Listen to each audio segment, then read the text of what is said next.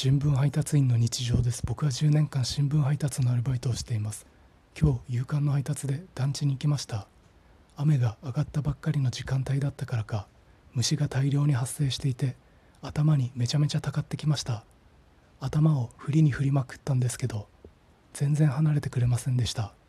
その頭を振りに振りまくってる様子を団地の住人の方に見られたんですけどこれが後に団地内で語り継がれる。